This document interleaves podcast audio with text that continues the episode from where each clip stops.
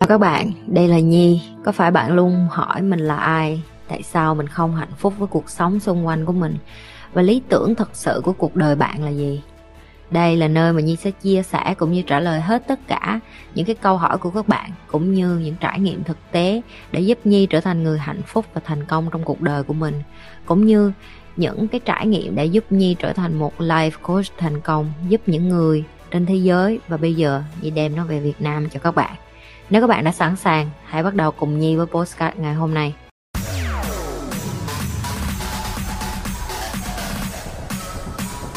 Em không muốn lấy chồng, em không muốn tiếp xúc nhiều. Cuộc sống của em hơi khép kín nhưng em lại thích mọi thứ đơn giản. Mọi người đều nói em bị bệnh, em thấy bình thường nhưng đôi khi cũng hơi hoang mang. Xin chị cho lời khuyên không có lấy chồng, không muốn lấy chồng thì không có gì sai hết. Bây giờ chị cũng không có còn suy nghĩ là chồng là quan trọng nữa, tại chị đã muốn lấy rồi, chị đã thử rồi. Nếu như mà em muốn lấy cho ba má em cho vui thì em lấy cho biết cũng được đúng không? Nhưng mà trước khi lấy thì như chị nói đó, học về tài chính, học về tiền để mà chuẩn bị những cái chuyện mà lỡ như phải ly hôn thì mình sẵn sàng, tư thế sẵn sàng để mà mình ở một mình mà mình mình không cần đằng nào hết. Không có gì phải hoang mang hết á em. Em chỉ việc sống là chính em thôi. Em cảm thấy em không muốn có chồng thì không muốn có chồng thôi. Ai nói em bị bệnh kệ cha họ nói vô mặt bệnh gì? Bệnh tâm thần hả bác sĩ? Bác sĩ nào chứng nhận là không muốn có chồng là bị tâm thần? Hỏi họ. Ai mà càng nói em cái câu gì em càng quăng ngược lại cho người ta. Cái lấy giấy tờ ra chứng minh đi. Mà có có bệnh thì cũng sao đâu. Cô gì, chú bác, bạn bè có trả tiền bệnh viện cho mình không? Không. Rồi hỏi ngược tiếp cái ủa rồi bệnh đó rồi ảnh hưởng gì tới hòa bình thế giới không? Không. Ngày mai mình bệnh cái đó rồi người ta có không có tiền ăn không? Không. Vậy em quan tâm làm gì? Chị đang bày cho mấy đứa cách để mà không quan tâm đến người khác nói cái gì đó. Tại vì chị biết hồi trẻ chị cũng vậy thiếu tự tin lắm. Cái gì người ta nói mình cũng bắt đầu nghi ngờ bản thân, mình nghĩ mình không giỏi, mình nghĩ mình không đủ tốt, mình nghĩ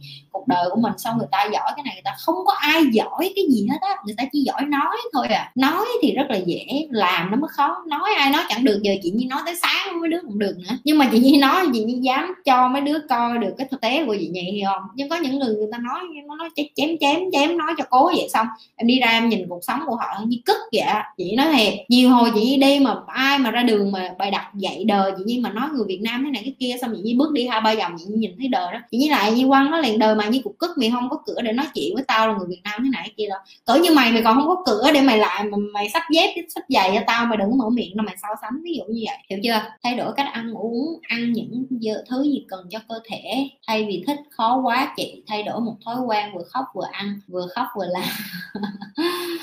à, chị cười nhưng mà chị cũng hiểu cái cảm giác rồi cho nên chị cười theo cái kiểu là trời nhớ lại hồi xưa mình cũng vậy đó. Em biết sao không? Thay đổi là một cái điều nó rất là khó nhưng mà khi em làm được nó một lần rồi á thì em sẽ tiếp tục làm nó và em sẽ thấy nó rất là nhẹ nhẹ cái cái việc dễ nhất đó là không thay đổi, và cái việc khó nhất đó là thay đổi. Chị biết cái giọt nước mắt của em là cái giọt nước mắt mà số đông ai cũng đang như vậy đó. Và em cứ nghĩ đi, những cái người càng thành công, càng trên đỉnh cao á, em nghĩ họ chọn công việc dễ dàng, họ chọn những cái thứ dễ dàng, hay là họ chọn những cái thứ khó. Nhiều người nói với chị là, chị ơi, làm sao để em tích cực được như chị? Tại vì tiêu cực nó dễ lắm. Cái đầu của chị một ngày nó có tới ba ngàn thứ để sợ.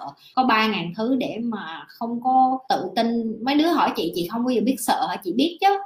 chị có con mà làm sao chị không sợ được. Chị sợ ngày mai là chị chết rồi con chị, ai nuôi nó mới có bốn tuổi mấy à đúng không? Nhưng mà có phải vì cái sợ đó làm cho chị không có tiếp tục sống không? Thì câu trả lời của chị là không. Sợ nó phải có để nó bảo vệ mình. Nhưng mà nếu như em là một người mà đã coi được tới giây phút này và em quyết tâm là chị, em muốn, em em em muốn thay đổi, em muốn tốt lên, em muốn sống khác đi, thì em cứ luôn nhớ một câu trong đầu em vậy nè. Cái việc dễ nhất đó là nghĩ tiêu cực, cái việc dễ nhất đó là lười biếng, cái việc dễ nhất đó là cứ an phận với những cái mình có. Cái khó mới là những cái mà không có ai muốn làm và nếu như em làm điều đó, em đang từ, em biết nó giống như cái vật vậy đó. Có nghĩa là em ở đây nè, em vượt qua được, em làm những cái mà người ta ai cũng thấy nó khó hết và chỉ có một mình em làm. Thì trên con đường này nó vắng lắm. Cái con đường mà chị đang đi nó vắng lắm, nó không có nhiều sự cạnh tranh như ở dưới này. Ở dưới này là quá nhiều những người làm biến những người than phiền, những người mệt mỏi cuộc đời của họ thì chị Nhiên đang ở trên này. Cho nên chị Nhiên mới nhàn như vậy và nếu như em muốn join cái club của chị Nhiên có nghĩa là em muốn sống một cái cuộc sống nhẹ nhàng như chị Nhi thì chị Nhi xin lỗi. Chị Nhi không có một cái đường tắt nào cho em ngoài cái việc duy nhất là chị có thể hỗ trợ em bằng cách là em phải làm thôi. Em phải coi chị Nhi làm mỗi ngày em coi video của chị Nhi. Nếu em nản quá, em coi mấy cái video của chị Nhi để em đẩy em lên thôi. Tại vì